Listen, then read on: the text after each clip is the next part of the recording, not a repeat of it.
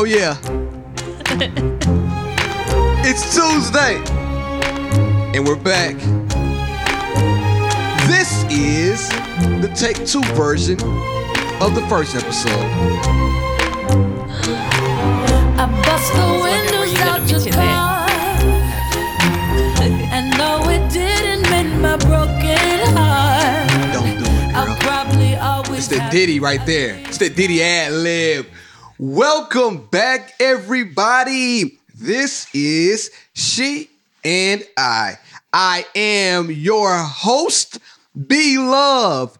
And like always, I have my very special host with me. India Marie. India Marie and B Love, the husband and wife duo you didn't know you need, but you got us, and we are here to stay.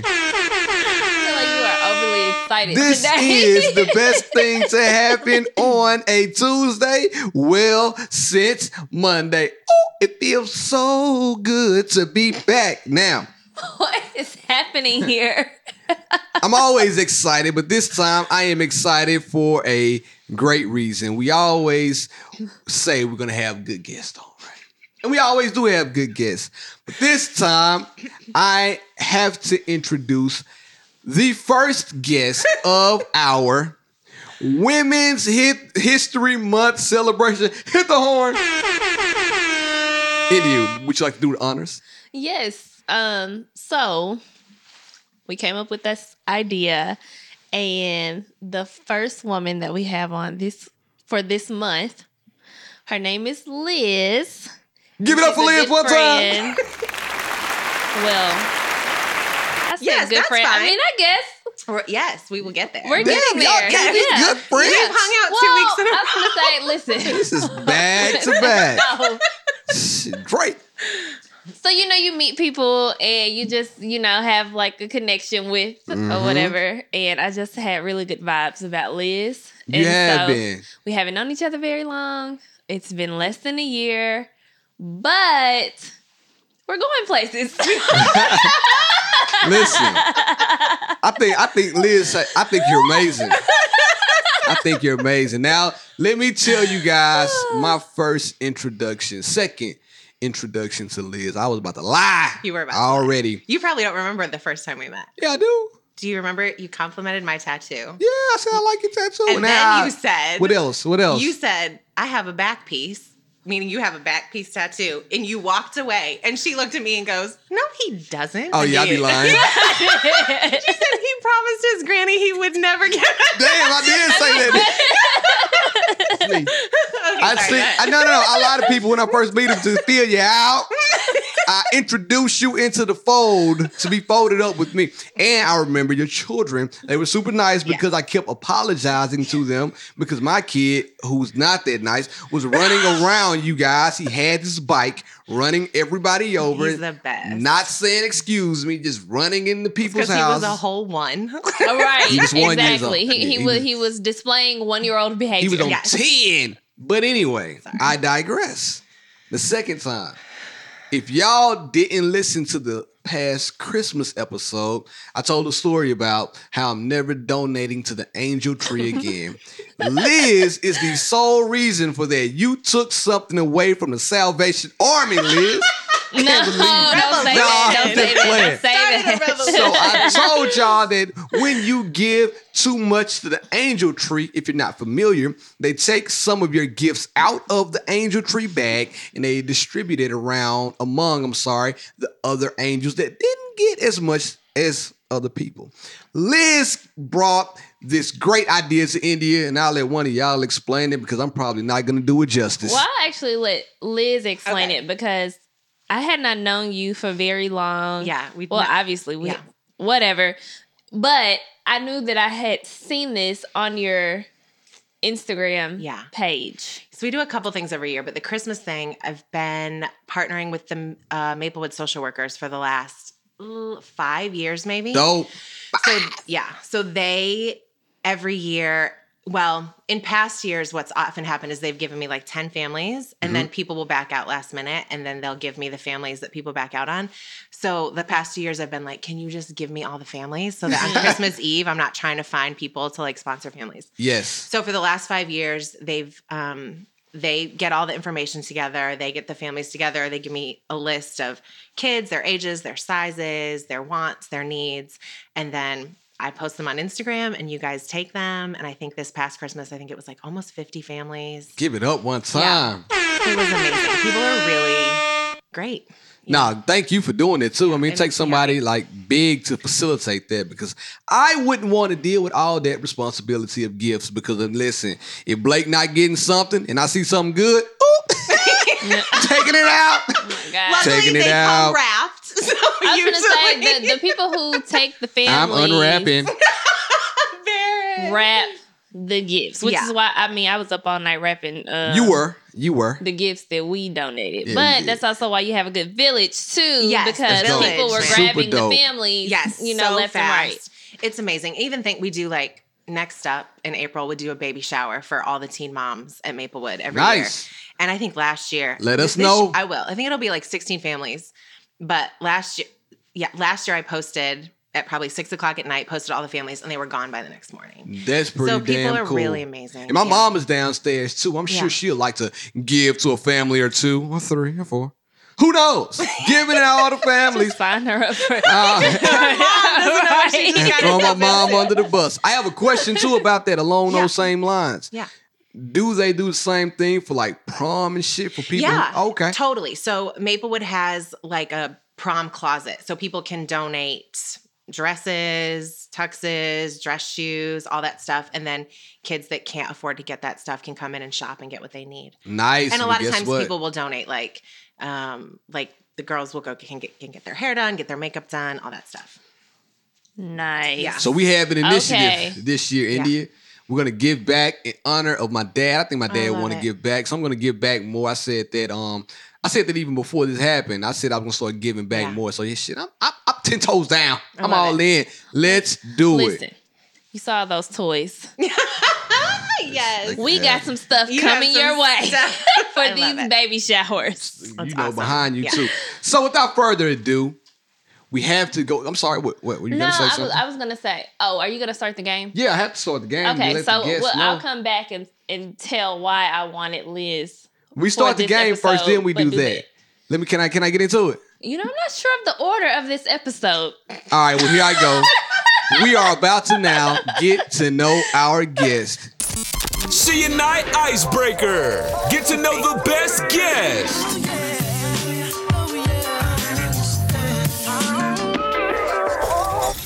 Yes, sir. so so happy. let's go ahead and get to know the Like, what is- best guest with the she and I icebreaker. So here we go for the first question.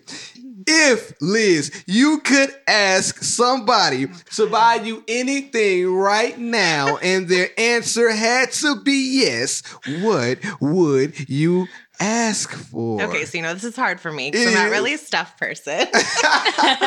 Sounds familiar. As you're well aware, I would ask someone to buy me a house Nice. in Bordeaux. In Bordeaux. and then buy you guys a house on the same street. Yes. And then buy a couple other houses Just keep saying yes, yes, yes, yes. so that we can just move all the people in. Say yes to your mother. Everything. Yes. Oh India, I would ask you the same thing. Land. Land. Yes. What would you do with that land, India? Would you let Blake farm on it? Blake wants to be a farmer, by the way. Nobody Does do he that. know that he wants to be a Ye- farmer? yes. He wants to be a don't think he farmer. wants- I, I- no, I think there's a lot of things that Blake might want to be right now. Go ahead, India. Uh, you know, well, I said land. Uh, more so properties. Yeah. Like Monopoly. Properties in my name that I can keep and pass off to Blake. And you know, if we have another kid, you know, So last time I answered this question with another answer. When I say last time, we have recorded this episode twice now.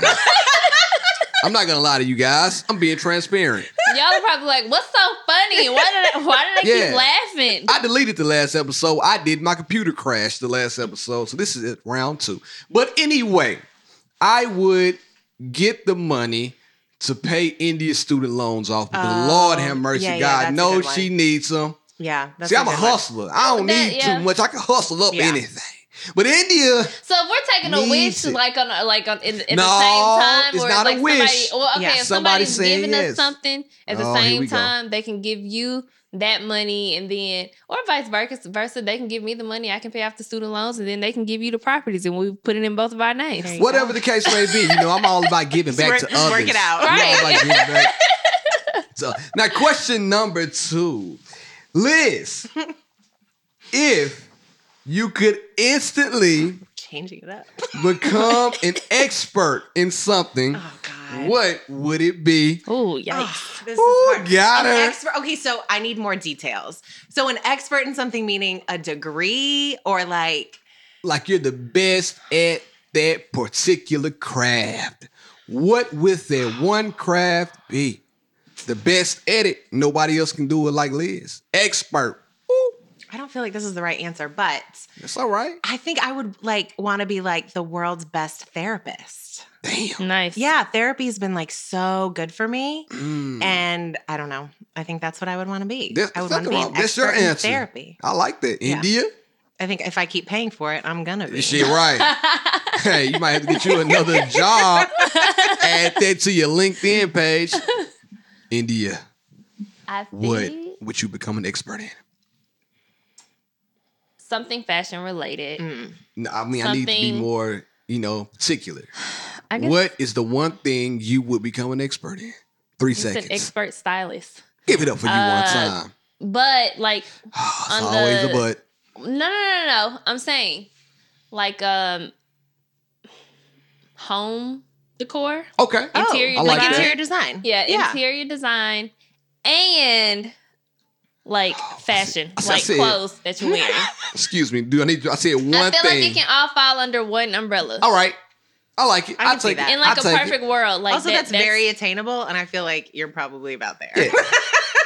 Not, I got some work to do. You see this that, room? Like it needs a lot goal. of design in here. No, no, no, no. You know what? This This, is my- no. All right, no, Pause, let's- no, pause, no. pause. You gotta keep So, moving. This, this, Liz this, got uh, places to go. This, this multi-purpose room that we're sitting in Chill. is a Too mix between paparazzi. my photography studio, my warehouse, and a podcast studio. And I keep asking Barrett, I can decorate this room, Nah, but he's like, I got no, big I don't want to plans. spend the has money right now. I got big plans. I don't know yes, what, what, what, sir. what those plans could be. Oh, he told me some of them. I did. now my turn. Um, if I could, if I could be an expert in anything, I would be an expert R and B singer with perfect pitch. I cannot. because I listen. I'm already just about there. he, Chris Brown. I wanna get the tempo. Oh, I would be like, an expert he R and B wishes that he singer. could sing so badly. I do. And so I know I've missed. I probably mentioned this. If you're a new listener, you probably don't know this, but I feel like I mentioned this in the beginning episode. Yes, ma'am. What's that? But he was in like a singing group I'm when dead. he was in high Called school or middle Suave. school, something like that. Suave, of course But- it. S U A V E. When he brings it up, his cla- classmates are like, mm, "He couldn't really sing. Like he was just kind of like, like the extra in the group. You crazy as hell. They lying. Tell them what they really said. You ain't telling the truth, the He whole was there. truth. He was there for the ladies. Come on now. Basically. I can. Basically, not because he could actually sing. I can sing. They were just hating. I just didn't sing that Every lead. group needs that though, oh, because sometimes dudes Listen. who can sing are not good looking. So you no, need. no. You look, you look back at some of those old oh, R and B groups, and you like that man was ugly. I did. I did other things well. I also handled the business too. You I know did what I other mean? things. The business. well. All right, last question. Here we go. Liz, Yes. If you're on a plane with your significant other and someone complains about you reclining your seat back on them, would you like for your significant other to get up and confront that person immediately? Absolutely not. Oh, no. Really? No. You're such a nice I'm person. not leaning my seat back anyway. Why not? Cause I cause I know it's uncomfortable. Okay. Yeah, I know. I mean, unless the seat behind me is empty, then there's no one to complain. Yeah, you and So I I are the same person. Yes, I would not lean my seat back, but then I also would not expect dude to Pop up and say, handle "Mother- it. Nah. Mm-mm. India. We already know your rudeness is coming out. What would you what, would you expect me to do that? No. I don't think I mean, no, I feel like I would just say something myself. Like I feel like I don't I don't think that I would have the opportunity to sit and think about it Yeah. to ask you. I think it would just be like If they kick the turn back around of and your be like, seat. Yeah. Can you stop it? I agree. Um, but I'm I'm more on the Liz train. I don't let my seat back because I think it's disrespect. Um, I do have a What? neck pillow, by the way. I don't what can you say that again? Disrespect. I do have a neck pillow that I um frequent on the plane. Yes. But I do not let my seat back because I do not want anybody kicking my seat and being disrespectful. Now, we have had somebody do that to us on a long flight. Remember? Yeah, this guy. So it was the flight on the way back from London. London Bridge is falling down. And so we were in the, you know, basic bitch seats. Yeah. we were in, I'm sorry. Why I gotta be a bitch? I'm joking. I'm joking. But we were sitting in the economy seats. Mm. And so Get your own ticket to London the- next time. we bought those tickets. We're married. I will spit my apple juice out. What's yours is mine. Okay, go ahead. Ours. Anyways, so you know, there's like a wall that divides like Yes. the I, I don't think first class may have been right in front of us. It may have been uh, business class. It was or, business, You know, yeah. whatever. But that first economy row Economy. had significantly more leg room than everybody else. And that guy, he turned around and he was like, Do you mind if I recline? And I was just like, Wow, you have all this leg space and you still want to recline? I'm still impressed that he asked though. He did I have He never did been ask. asked on a plane. He did if that. He, was- he was a nice to. guy. He was well, a nice because guy. he was doing the most. He was old. He was old. He knew it. yes. He knew yes. it. Yes. Yeah. Well, that's the end of the game. I just want to thank you all for participating in that wonderful game. And I can't wait to have more guests so I can play my new drop. I love it. I love it. And I hope you guys loved it too. So, without further ado, let's get into it and let me play one of the originals. Here we go. During the week, we got I'm on deep. fire. Chill. Let's talk on the podcast. Going for a triple dub tonight. Old LeBron James. So, Go ahead, Andy. So, uh, I know this episode has been very fun so far, but the reason why I brought Liz on is for a more serious topic yes, it is. that she relates to really well. Liz is a white woman. Yes. Damn, you know, I say white. I'm black. Well, you're Caucasian, You can call me white. but she's raising black kids. She Liz has got two- flavor too. and two black kids that are you know that came out of her vagina they Like are my biological children. adopted kids they are liz's i mean not saying that adopted kids aren't their kids Okay, but just stop. these are her biological kids Just stop. Uh, because i have to rephrase it i don't want to offend anyone Oh, I can tell you. but Cancel culture. i wanted to Here we go. Here we go. I wanted to get your perspective on what it's like to be a white woman raising two black children, specifically a black boy Yeah. and a black girl, because it's hard for black parents to raise black children. Yeah, oh Lord Jesus, tell me about it.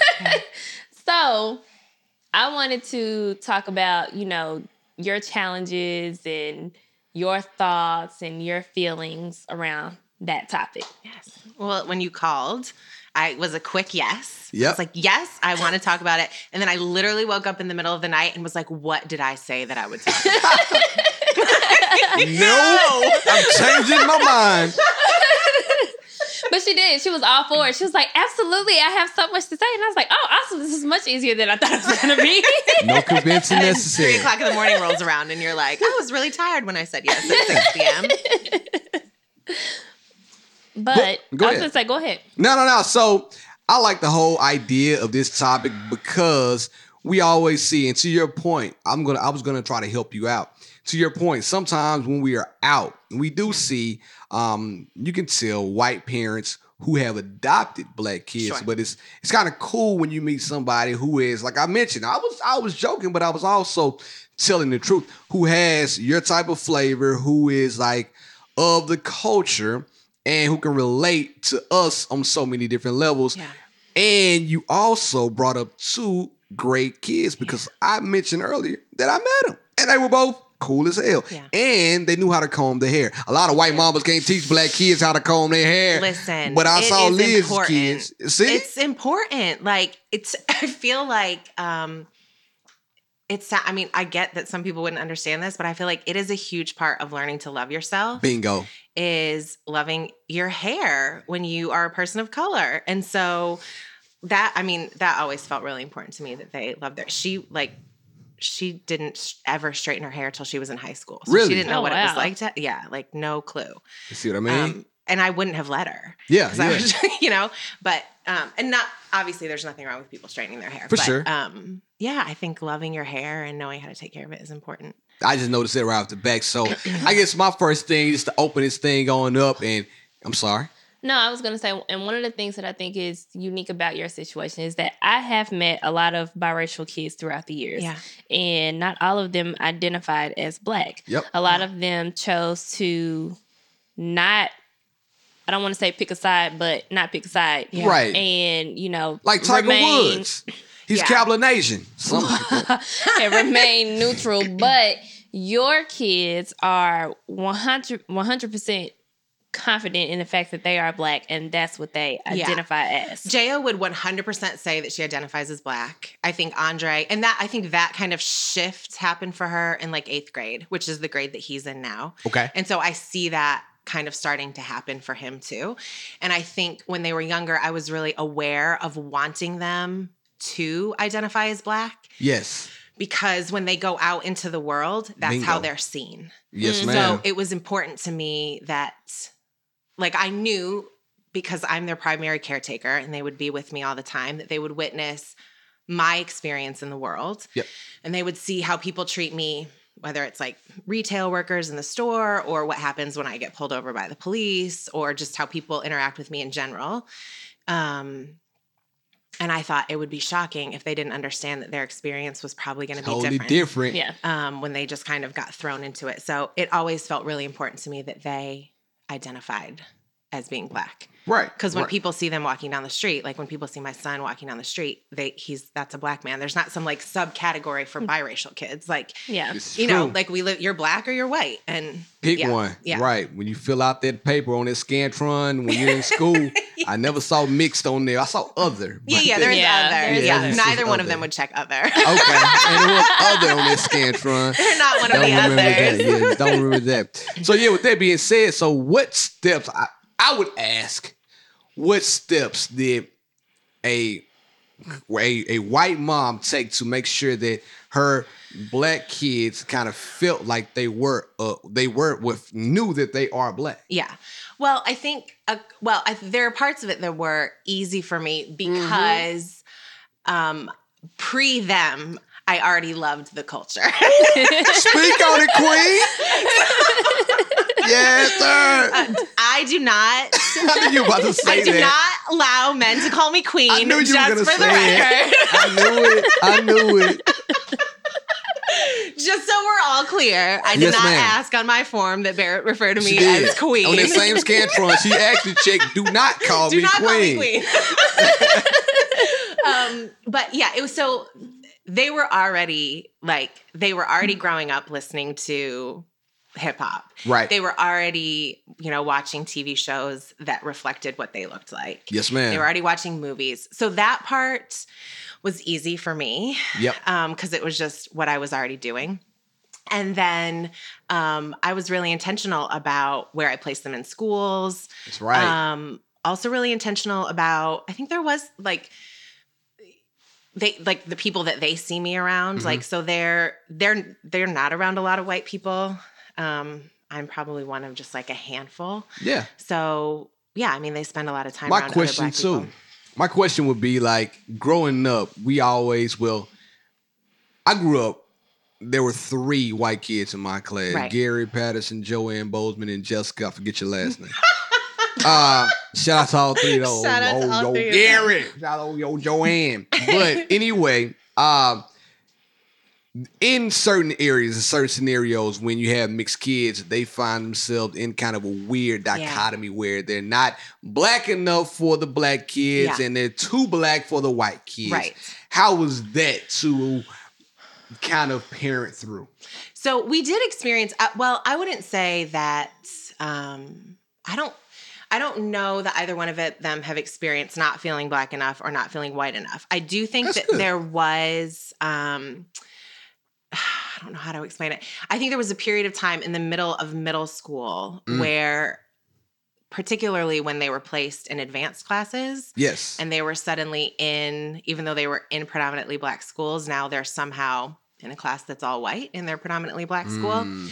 um i think there was just a little bit of feeling out of place Yeah. but that was because they were not with, With as many black peers. they weren't with people that looked like them Right. so that's been challenging, um, particularly for Jaya. Okay. She has had a really hard time with that. Um, she still does. She'll text me and be like, I can't be in a room with all these white people anymore. Um, so that has been our challenge with that. It hasn't necessarily been like not feeling black enough or not feeling white enough or Okay. not feeling like you didn't fit in, but more just like a preference of preferring to For be. sure. Yeah. Like these people can't relate to me because Yeah. I'm the one in the room that is standing out. They're just around. I Right. like that. Yeah, yeah, yeah. I know that situation all too well though, because Yeah. I went to a school.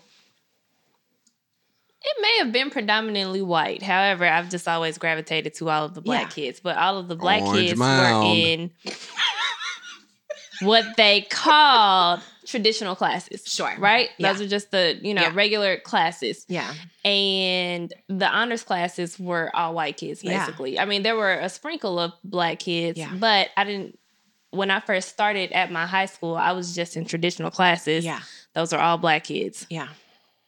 The next year, I ended up in a couple of honors classes and it was a complete shift. Yeah. I hated those classes. Yeah.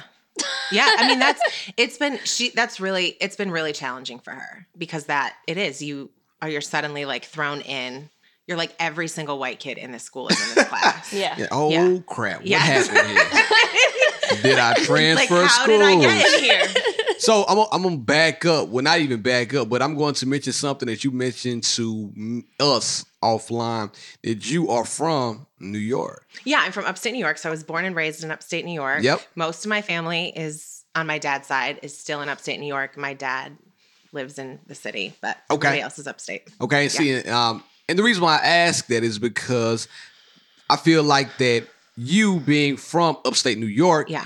and coming to Tennessee, um, and raising your kids in a different fashion than somebody um that lived in Lebanon, Tennessee, Right. and had black kids, I feel like they're going to mixed kids. I'm sorry, they're going to tell their mixed kids, "Hey, buddy, you need to go ahead and identify with the white Yeah. man." Versus somebody like you Yeah. who grew up in New York, had that background, and had that culture. Yeah, I mean, I think that that is probably true on some level. It's funny because when I left, when I left last week, I was driving home. I had such a good time with you guys. Thank you.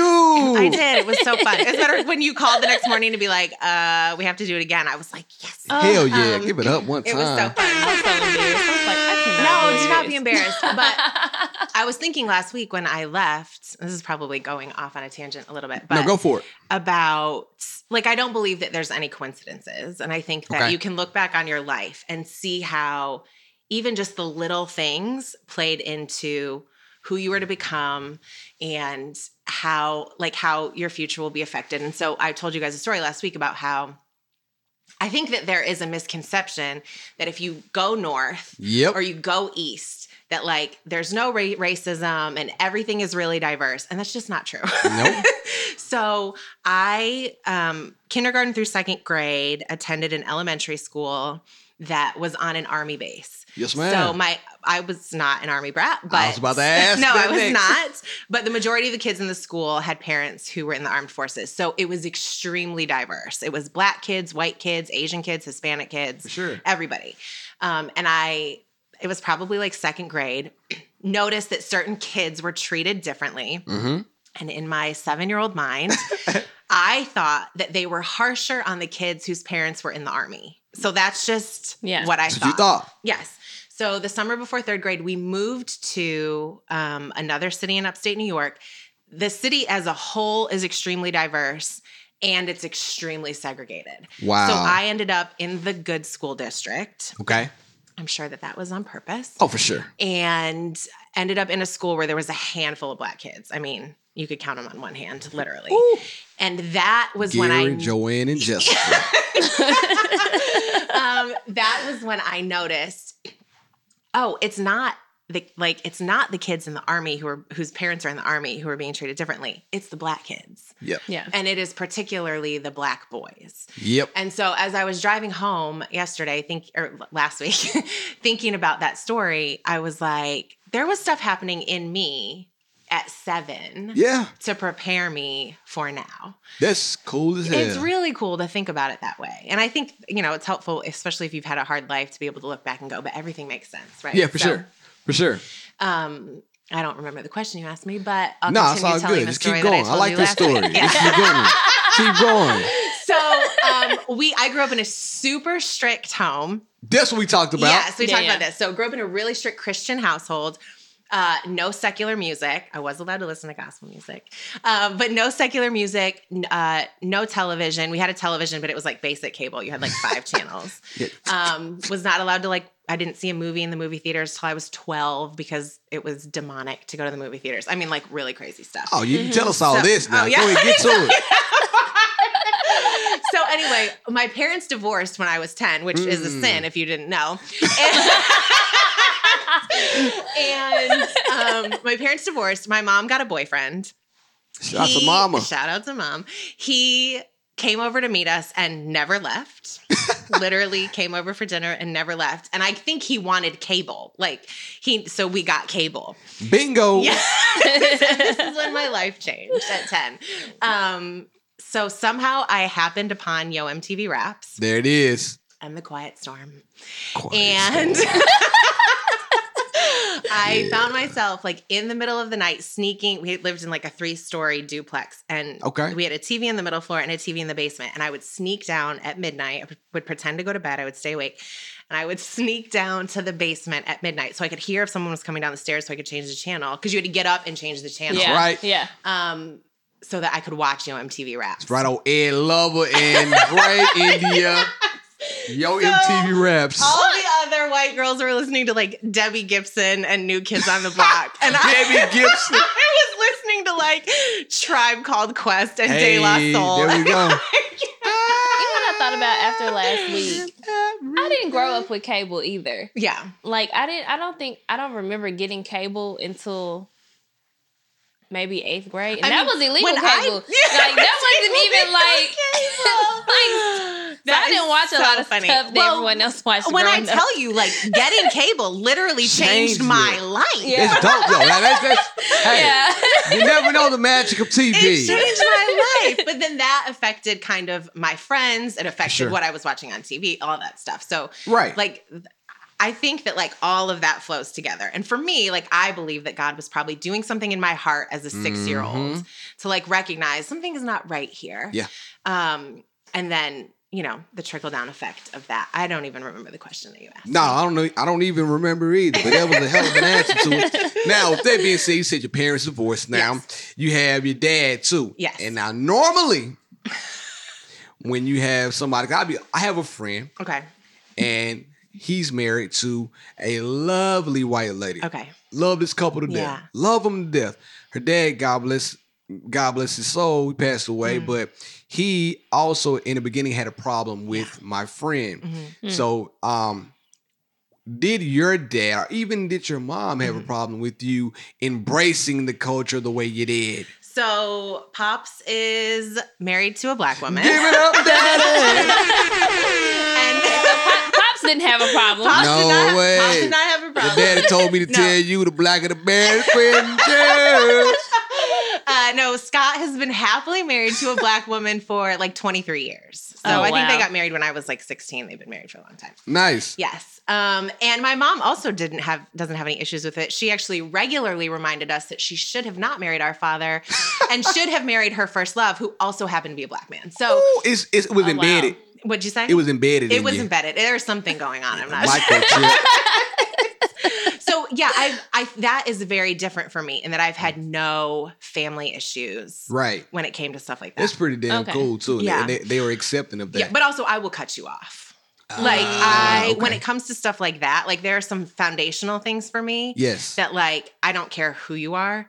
Like if we don't if we don't vibe, like if you we don't match up or we disagree on this thing, I, we I just you just aren't in my life anymore. no, totally No, I- I understandable. feel That- that. I like feel and, that. and I will cut have a to- parent off. Like I don't You but have I to haven't protect to. your It ain't in the Yeah, my and, dad and like off. you're not gonna I don't like yeah, you have to protect your peace. Well, because I've seen situations where, you know, there's a interracial couple and the parents of one person in Yeah. the couple doesn't agree. yes. Um, and then when the couple has children, Yeah. they It still changes. don't agree Right. with the spouse. But now you have but some they love the grandbabies. See, I'm not messing around with any of that. it's like you I'm have to love the whole package. Yes. This is us. and This it's is not Twix. and you can't even it's not even about tolerating Yeah. like Yeah. y- this is not about tolerance like uh, yeah i'll just i would cut you off There's nothing wrong but i with haven't had to do it so Good. I'm so happy. I'm, I'm glad you got a good family too, because then your kids can see that. yes Grandma, granddad, they're happy. Mom's happy.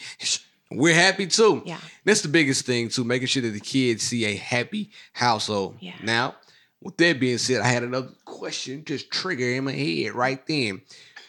As a parent, yes what has been the hardest part of, I guess, parenting your kids right now? yeah i mean i think last week you asked about like Yep. what have been the hardest conversations Conversations. There Yeah. we go. Help me out. i think that the hardest conversations that i've had to have have been with andre okay. um in finding attempting to find because i don't know if i found it the balance in how do I prepare you for how you're seen in the world and how you're treated in the world while also not instilling so much fear in you that you don't just live your life. okay. So, you know, he's 13 and having Yeah. to have conversations with him about like Tamir Rice Sure. and things like that. Those have been gun. yeah, like those have been the most challenging conversations. Their personalities are very different. So she's very like fiery and Mm-hmm. Really like passionate about like social justice things and kind of sees things with her. She already sees them. Like Yeah. we don't we, we'll have a conversation about it, but she's like, I already know. right. With him, it's a little different. And I think in some of that, it's just a difference between boys and girls. oh, for sure it is. But you know, like as we said last week, like he, I've not allowed him to play with guns, like not even water guns, because I just Yep. didn't want there to be like a comfort level there. And so, you know, even and they're not away from me very often. Mhm. But I'm like, if he's gonna be away from me, do I constantly have to remind him like? Don't play with with fake guns. Like don't like don't you can't have a gun in your hand. Like you can't Yeah. you know, so just that constant it's just really hard to strike a balance between like how much do I share, what is age appropriate. Also, you're like a five foot eight, 225 pound, 13 year old.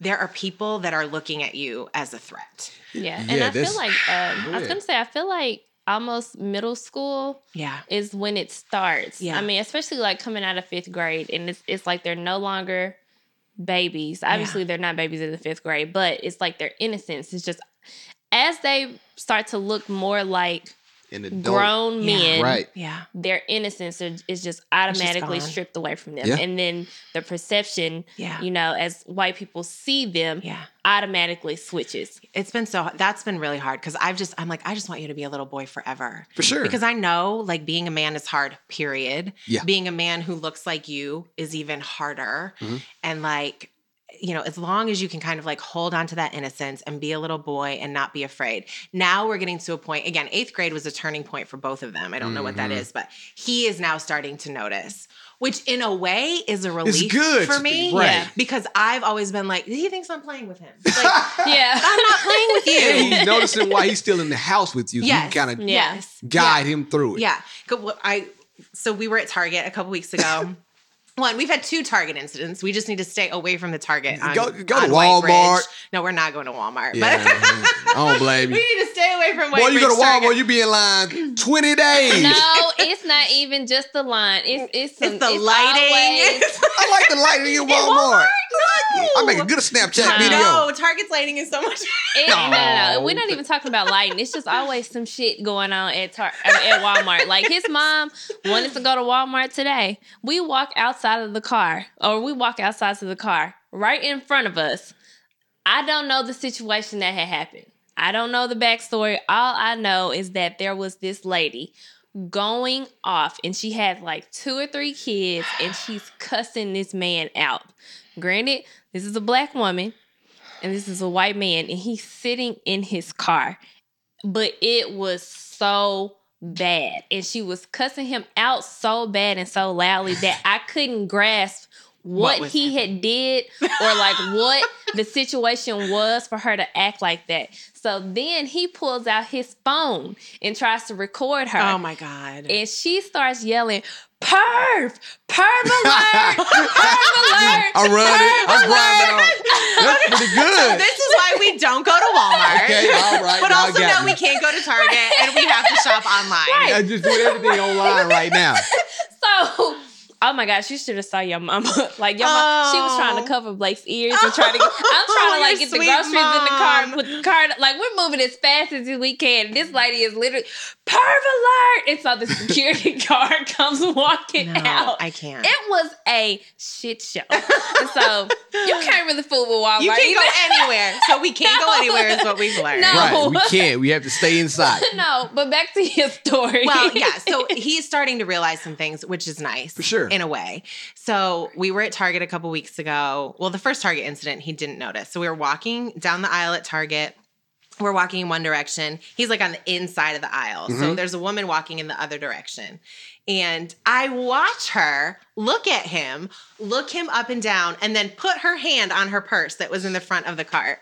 And I was just like, oh, here we are. like, we're here. Trump's America. Yes, exactly. So last week, the week before, whatever, we're in Target, we're checking out, we're at self checkout. Yep. And the self checkouts are full. There's tons of people. I'm sure Chick could have been busy doing something, the woman who like works that area. But she literally came and stood behind him. I'm talking a couple feet behind him the entire time I'm checking out. So I was aware. I shot her a couple glances like, I see you. Yeah. Um, and we're walking out, and he said she was standing behind me because I'm black, and I was like, "You're right, she was." Like, I'm glad you there told was him that, no right. other reason for her to be doing that. You are 100 percent correct. That is exactly what just happened. See, that's good. You didn't pacify the message. no, you told him we're straight not. up. I- pacifying to me is so dangerous. Like, Yep. yeah.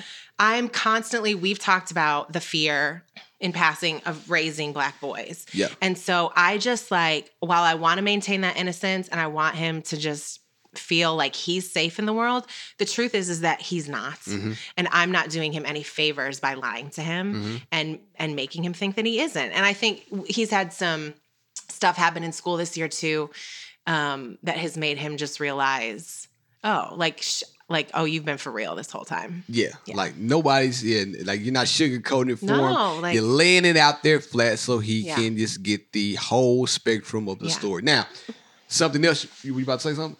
No, I, well, I was gonna say two things. I was like, well, it's just it's really terrifying Yeah. thinking about raising black boys Yeah. because while Blake is two, Yeah.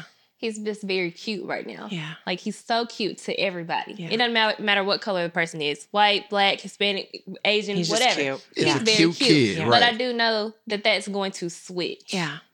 As he grows older. It, ha- and it does. he- It happens for sure. yeah, and he transforms into a man. Like Yeah. that. That, like I said, their innocence is just stripped away from Yeah. them.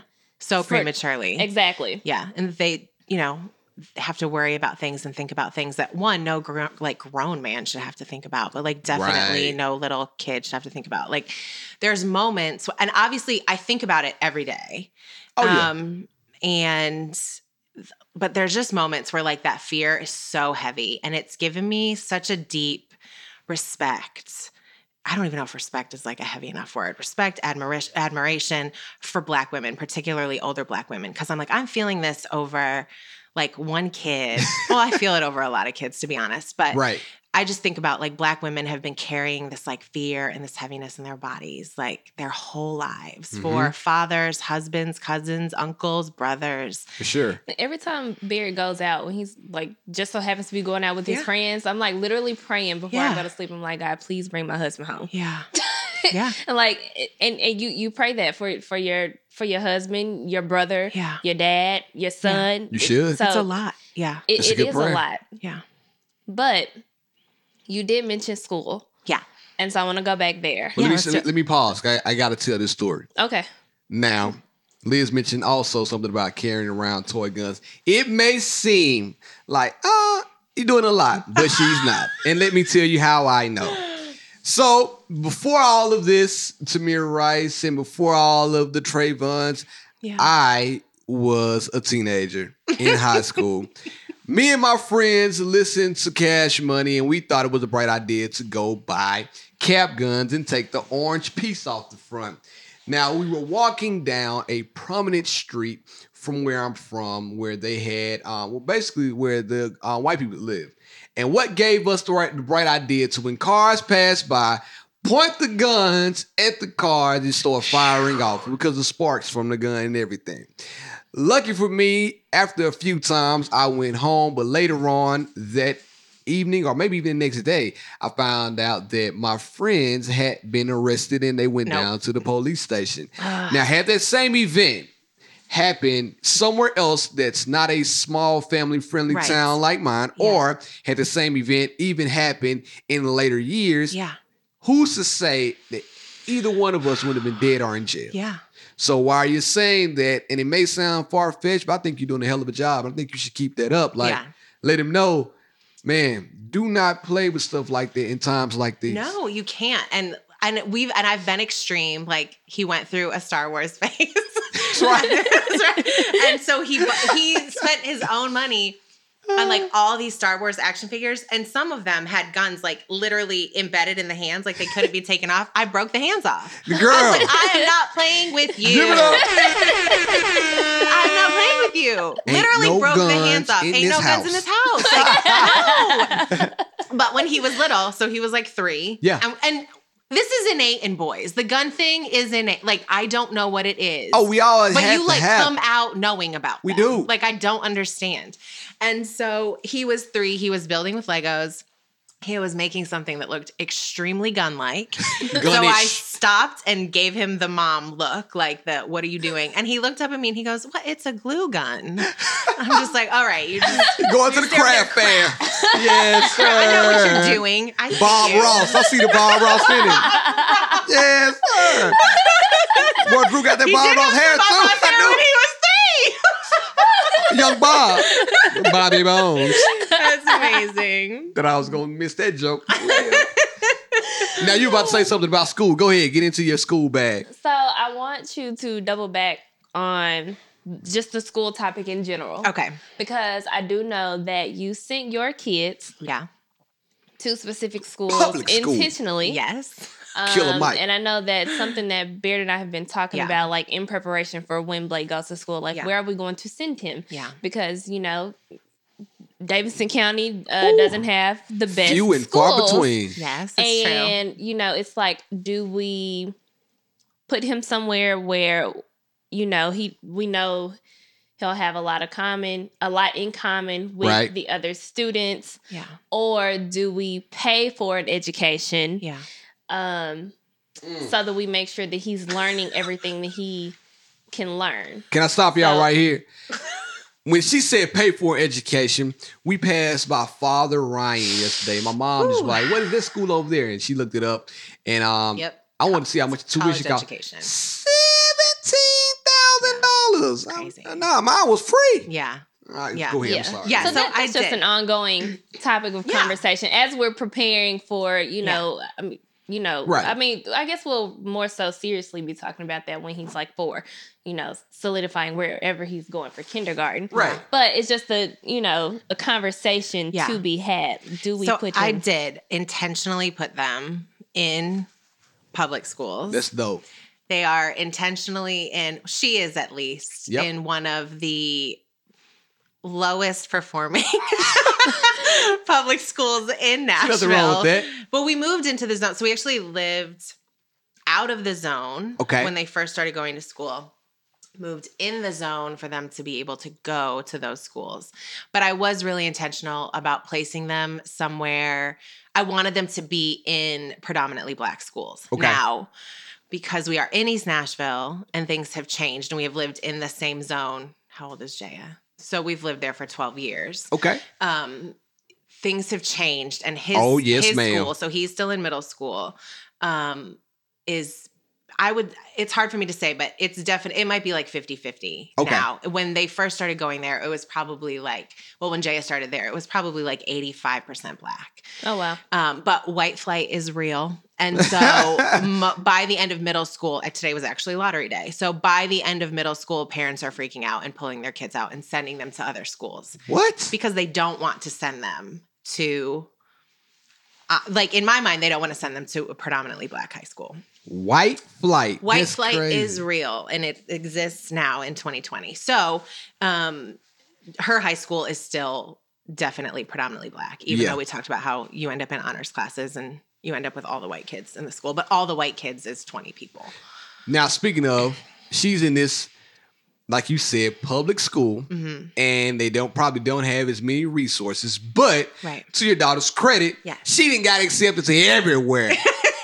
got full rides to HBCUs Yeah. that she wanted to go Outstanding to. GPA. Yeah, she's Girl- a 4.5 GPA.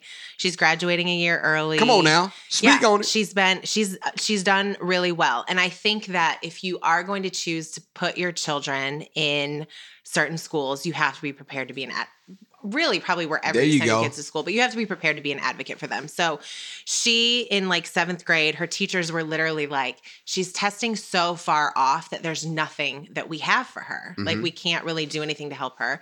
Um, so we were able to do something called virtual school where she still went to her middle school, but she spent like three hours a day in the library working on her own at her own pace. So she was able to just go. She just ran with it. So by the time she was in high school, she had a full year of high school credits. So See? there are ways, like there are ways for you to place your kids in public school. Right. Maybe not the best, like Yeah. everybody, you Right, know, I don't know. We've had an, an amazing experience. We have had issues. Oh, yeah, for, for sure. sure. But we've had a really good experience. But I want to give you um, credit too because she went to those schools, but you still had to have some sort of impact on her in order to be able to navigate and get those type of grades. Um, to that point, I went to a public school. India went to a public school, and we Yeah. both turned out. I, I ain't paying Yes. seventeen thousand.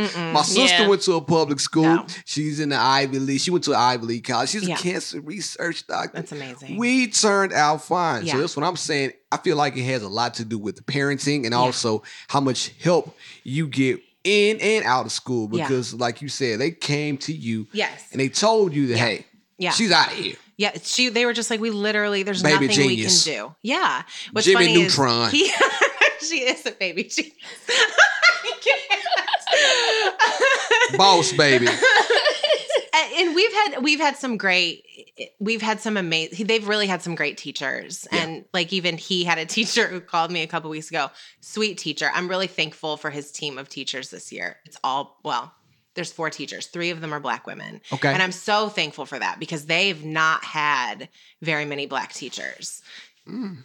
this might be the first no he had he had a black teacher in fifth grade and then this year he has three black teachers. Those that's it. Yeah. so i'm really i'm so thankful. They've been really amazing. But one of them called me And she said, um, you know, I just was thinking that Andre told me where you're going to send him to high school. And, uh, you know, I just think that he would maybe do really well if you sent him somewhere else. Like, hey, listen, I'm looking out. Let me tell you about my daughter. Yeah, there you go. Yeah, real because talk. those schools, those schools get a really bad rap. They do. There are some amazing kids coming out of some of those schools. And are the schools under resourced? Yes. Sure. Like, are there things that happen that you maybe wouldn't want your kids exposed to? Yes, that's every school. That's everywhere every now. I Single was school. gonna say that's every That's school. No, every from, single from school. public to private. Yes, I feel like they are safe. Yeah. Like stories will come out in the news and people will text me and be like, "Did you see this?" And I'm like, "I'm not worried about." Like, I feel like they're safe. I feel like they because of the schools that that they have been placed in have grown a deeper appreciation for themselves. I feel like um, a deeper love of self, a deeper love of people that look like them. Jaya at this point wants to be a defense attorney, probably a Mm. juvenile defense attorney, and I know like had I placed her in a predominantly white school or had I placed her in a private school, she would not have witnessed the things in her education that she's Bingo. witnessed that has made her decide this is how I want to spend my life. Yep. And so, you know, if for no other reason, that was worth it. And we need those type of people. We need our people to stand up for us in Yeah, those yeah. situations. So that's so good. Now, with that being said, I kind of harken back on something I joked about a minute ago too. Like when Killer Mike and DJ Envy, when they were going back and forth about Yeah. public versus private Yeah. school, I saw both sides of the coin. Sure. I know for a fact that while I mentioned my sister and myself and my friend like Chandra and a few more people who I know went on to great things after leaving public school. Um, if India and I were talking like if we had the opportunity, would we still send Blake to a private school? Yeah. And I just don't know. And it's not that I don't want to because I do feel like the more of us we have advocating for us, Yeah. then it we can turn those schools around. Like Yeah. good parents um who are investing in their kids and putting the money into the school can start to invest Yeah. in those um, programs and kind of uplift those programs Yeah. to where the other ones may be. Yeah. And I think that's the type of initiative that it takes. Don't have white flight or Right. um think of a black backpack pack up and leave. Um, Flag back. you gotta have you gotta have some sustainability. But a, a, a big part of that is parent involvement. So Sure. you you mentioned your sister and your or you and your sister, but Yes. let's think about your village too. So we're we're talking about your mom and your grandmother who are both school teachers and were very involved in your education. My granddad so was, too. and your grandfather. Mm. So regardless of where, even, I mean, granted, you're from a small town, so you went to the schools that your family members taught in. Sure. Had that not been the case, I still feel like you guys would still be in the same place where you are now because of how involved Your your were. families Bingo. w- Yeah. are or were in your education. Same with you Yeah. And how involved you are. Yeah. You're you're probably at your kids' school all the time, right? Yeah. Uh, things yeah. I mean, I definitely used to be. Okay. What's interesting is I spend a lot more time now at a different high school. Okay. it's just the way that things played out. You are a community advocate. before Stone. Jaya went to high school, I got super involved at another high school. And so that's just like, that's just how things happen. But I have spent a lot of time in their schools. okay. And I think a lot of it is too like, I have had the privilege Yeah. as a single mother of being able to work jobs that have a flexible schedule and that is mm. not the case for most single mothers and i am oh, every single day when i when i am the one who picks them up or when i am the one that drops them off i literally think there are single moms that like are still at work Yeah. and they don't have the flexibility that I have. And so I have been awarded a privilege that a lot of women and a lot of even co-parents like do not have. For sure. And so I, I do think a lot of it is that like I put my eyes on you every morning and you are getting my car every day when I pick you up. And like that's it's a huge part of it. Yeah. Yeah. That's that's big. You're That's not big. going home and being by yourself. Like there's not really space or time for you to get in trouble. I'm here. I'm Yeah. involved like a leech. I'm Yeah. on your ass. yeah, yeah, yeah. yeah and so i think that's another reason why you know so many black students have problems yeah. in schools Yeah. because they don't have that support that you know other students typically have their parents don't have flexible jobs a lot of i guess because i did go to school with a lot of, of lower income families Yep. a lot of those kids if their parents left work it was a risk of them being Yes, fired Absolutely. Yeah. and that's why a lot of kids had a hard time at home Yeah. once they got in trouble at school because I've heard so many black moms say, I can't believe you made me leave work Yes. for to co- this. for this. To yeah. come for this or whatever. Like you You're you right. have me Because also you're out talking about money. you're getting paid by the hour. exactly. So you missed two hours of work. That's a bill that just didn't get paid. You're right. Exactly. You're right. Exactly. So, you know, in general, it, it's a lot harder for black students to succeed. And yeah, I think the other thing that is probably true is that because the education system in this country is so you guys know that I believe that the entire thing is a system Yes, ma'am. from education to government programs Yes. to the judicial system to the prison system Oh. that it's all a system that all works together to keep black people from advancing. Keep their foot on the neck. That's right. So I believe that I do with too. 100% who I am that that is true. And so I also think that a lot of black parents had did not have good experiences in their education. Yep. And so when you had a bad time at school, when you when school was a place that you got in trouble, when school was a place that you were shamed, when school was a place that you were told that you would never become anything, hmm you don't want to go to school. You Yeah. don't. You don't. Yeah. You don't want to go up in a school and meet with your kid's principal. You don't. I got into it with another PTO mom one time. I stopped being on the PTO after this. But I like it was an it was a white woman and she made a comment she didn't directly say, but I knew what she was saying. That part of the problem was that there was not enough black parents that showed up. And I was like do you know the experience that Yep. these black parents had when they were in school? They don't feel safe here. Mm-hmm. They don't feel comfortable here. Their kids are not safe here. Their kids are not comfortable here. Of course, they don't want to come up here. Yeah. Like, And you're gonna and judge now we're like having you're this doing now. conversation. Yeah. So it's Yeah. not. they don't want to sit in a room with you. exactly. yeah, exactly, exactly. And you know, the teachers in the schools. Yeah. And how the white teachers basically pick on the black kids. Yeah. Oh yeah. You and, know? and I do have to say, like, that is true regardless of whether you are placing your kids in a predominantly black school or not. Mm. Like that's not that doesn't go away. Yeah. and and again, they've had some incredible teachers, but the fact is is that a lot of those teachers, particularly young white teachers, are coming in and implicit bias is just Ooh, woven there it into is. who you are. Implicit And- bias. Yes, you are not. Those things are not undone when you're getting your bachelor's degree in education. Yeah. Nope. And you bring those with you in the classroom. They're not aware of culture. Like I've seen kids get in trouble for things that are culture things. Yeah. Like, you know, that child wasn't being disrespectful to you. They grew up in a culture where that is not disrespectful. And now you're coming into school and you're getting in trouble for this thing that, you know, so I don't understand. I'm glad you mentioned the implicit bias because we talked about this last time. I got to go into it again. Now, a lot of people don't know that they have implicit biases because they grow Yeah. up, they go to school with it, they graduate school with Yeah. it, then they go on to get jobs with it. Now, it was last week that I brought this product to my job. Ooh. And when I bought the product to my job, my my bosses, and I don't listen, let me say this. I don't think they're racist at all. I think they're two great people.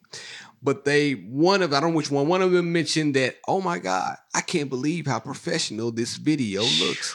Like with that being said, I don't know what they thought. They thought I had the homeboy hook up and I was gonna shoot the video on the iPhone XS. I said 11. I'm gonna say XS and then bring it to them and have the video looking all crazy. But because the video looked so professionally done by a black man, it was a black man who did it, they were almost shocked by the quality of video that they received. And like I mentioned, they're not racist. I know they're not but it's the bias that they have, the preconceived notion that because it was coming from this person, it wasn't going to be as good and have as high quality or meet the standards that they would like. And it did. Knock them off the feet. So shout out to the homie. 'Cause we do. Black is back. That, I mean, that ha- that happens a lot in corporate spaces, and it, it just used to drive me in- insane. Like you, you hear that? Oh, I, I, I can't believe that you know that happened Yeah. or you know and you know that it's just because the comment was just because that person was black Yeah. I mean, I think one of the things that we talked about last week too is that back to the school thing is that if you are placing a black son in school, that it, it it is so important that you are involved and that you know what is going on, um, because again, the way the education system is set up, it's really set up to it's it's it fails black boys the most. Oh, it's Yeah. my So- favorite topic. so I can't wait to get you into said it. fail black boys the most there was a story that you told us last week um about andre Yeah. and him being in school Yeah. and it was something with his classes It- Yeah. So when you're talking about the reading thing? Yes. Yes. So oh yeah and drop us those statistics Oh, yeah, I'll drop you a statistic. So 80% of students in special education, now, re- we don't really use the term special education anymore, but I think that that's like the What most common say? term. Um, I don't know what we call it. Okay. But I think that that's like a played out term, but I feel like everybody knows what that is. So Okay. 80% in America of students in special education are Black and Hispanic boys. Mm. So by second grade, Yes. like second grade is when most black boys are pushed into special education. Now, second grade across the board is where boys, black boys, white boys, Asian boys, all the boys start to fall behind in certain areas. Yes, ma'am. So, reading particularly is one of those things. Mm, come on So, now. it happened with Andre. And, and I will also tell you, it happened to my father. It happened to my brother, Happened who are Happened to both white men, right? Yeah. So in second grade, Andre had a teacher who was an incredible woman and she was a reading specialist. And she called me and she said, Hey, I just wanted to let you know Andre's reading is slipping up. Like all of a sudden, out of nowhere, he's just like, is not keeping up. And she said, I think that I can just like work with him a little bit, do this, do that. I think he'll catch up. I think it's probably not a big deal and it's fine. And I was like, cool, let's do it. We'll do whatever I need to do with him at home. Great. Sure enough, within a few months, he was good to go. Back now he's track. in, yeah, now he's in like in advanced reading and he's reading way above his grade level. And it's never been an issue since then. yeah. Now, the truth is, is that had he had any other teacher, what very likely would have happened is he he would have just been placed in a special education class. They would have said he's having a hard time reading. Um, now, I probably would have done as much as I could outside of the classroom to try to catch him up. But again, not every parent has the ability to do that. Not every parent has the means to do that. Not every parent has the time. Not every parent even can know how to navigate the system to try to figure out how. Yep. So, had this teacher not done that, and I've seen it happen to countless other boys, Oh, for sure. is that he would have eventually just fallen so far behind that catching up would have been almost impossible. He probably would have ended up in some kind of special education class. And that's not where he needs to be. no, he probably wouldn't even needed this special education No, class not at, all. No, he didn't need it at all. Exactly. And so, you know, I think when you're placing a black boy in school, it's important to know that there is a target on his back. Yes, ma'am. Um, you know, I think one thing I think we I said this last week later on. I said I wish that black men knew all that they like have overcome to get to wherever they are. Yeah. Because I don't think a lot of people know no. like I don't think you know that that they know that eighty percent of kids in special education Well, are no, black because boys. like you my t- brother had, I was going to say my brother, um, and he's just a year under me, Uh-huh. and he had such a hard time in school. And Yeah. boys are just busy, right? Yes. they're just busy, Mm-hmm. so they are very, very active, Yeah. and I think they naturally have a harder time just sitting in class, especially with the way that the information being taught is presented to them. A lot Oh, of yeah. times it just doesn't resonate Well, yeah. with them, And especially when we're And talking about reading, how you've got kids reading books that are irrelevant to their life. They mean nothing to them. right? And Yeah. Gotta then read they old end up Ta-Nehisi Coates. um, Between the world were- and me. there were multiple teachers that tried to, you know, pre-diagnose my brother with ADD or Yeah. Yep. ADHD, Yeah. and my mom just refused. Yes. She was like, "He's not," because you, he, once you start, you know, medicine for that, Yes. It's in you. I think the Yeah. medicine kind of messes you up who even you more. are. Yeah, It does. exactly. It changes who you are. It Yeah. does. And Yeah. so she she refused to put him Yeah. on it. So I mean, as parents, you you have to be a strong advocate You do. for your kid. Yeah. So I mentioned this to India in the car last week, a week before last. I forgot when it was now, but we were driving and I looked at India and I said the most important thing Yeah. that Blake can learn is how to read Yeah. out loud Yeah. in front of people.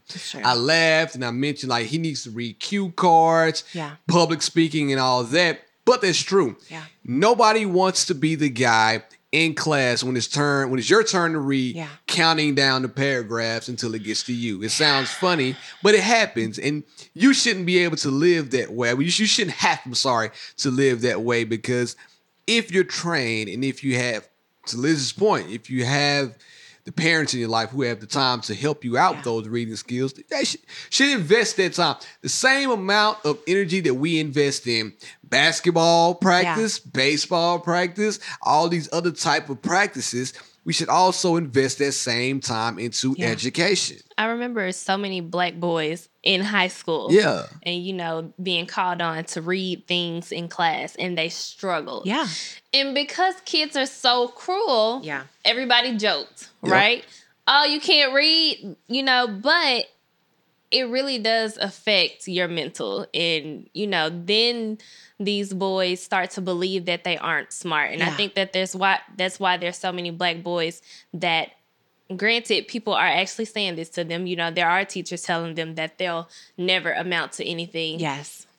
but they start to really mm-hmm. believe it. Yeah. And it is it, it's like a full circle. It's Right. because they're they're getting it from all ends. They're getting it from the teachers. They're getting made fun of from the By their students, peers. Yeah. And it is it's a never ending cycle. Yeah. Those stats are eye opening. I didn't know that until you mentioned It's it. It's crazy. I, I think I mentioned last week there's a book called Countering the Conspiracy to Destroy Black Boys. There it is. And I remember reading it. It's an it's a very old book. Yep. So some of it probably needs to be updated, but like the core of what it is is very true. And it, it's extremely thin. You can read it in a sitting.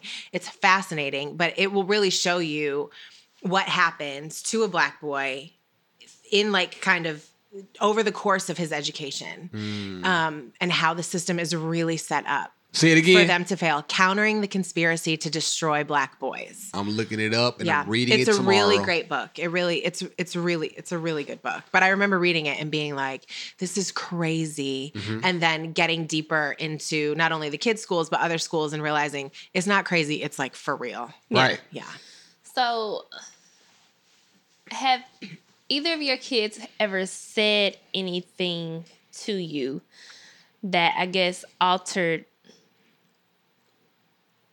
the way that you parent them? i'm trying to think if there's anything that they've ever said specifically what's funny is especially jaya is very if there was an issue she would tell like if there was an issue she would She let, let me you know. Okay. Yeah, like yeah. If, if I was doing something wrong or if I have a blind spot, Oh. like, and I have some amazing friends in my life who also could throw out blind spots, you know, That's point out blind spots to me. But she would be the first to be like, it's funny because sometimes they will be talking about white people and they'll be going and going and then they'll stop and go, but not you. and then, but one day, Andre got in the car. Something really serious was going on at school. And he was he just got in the car after school and he just went off and he looked at me and he goes, and you know what? You too.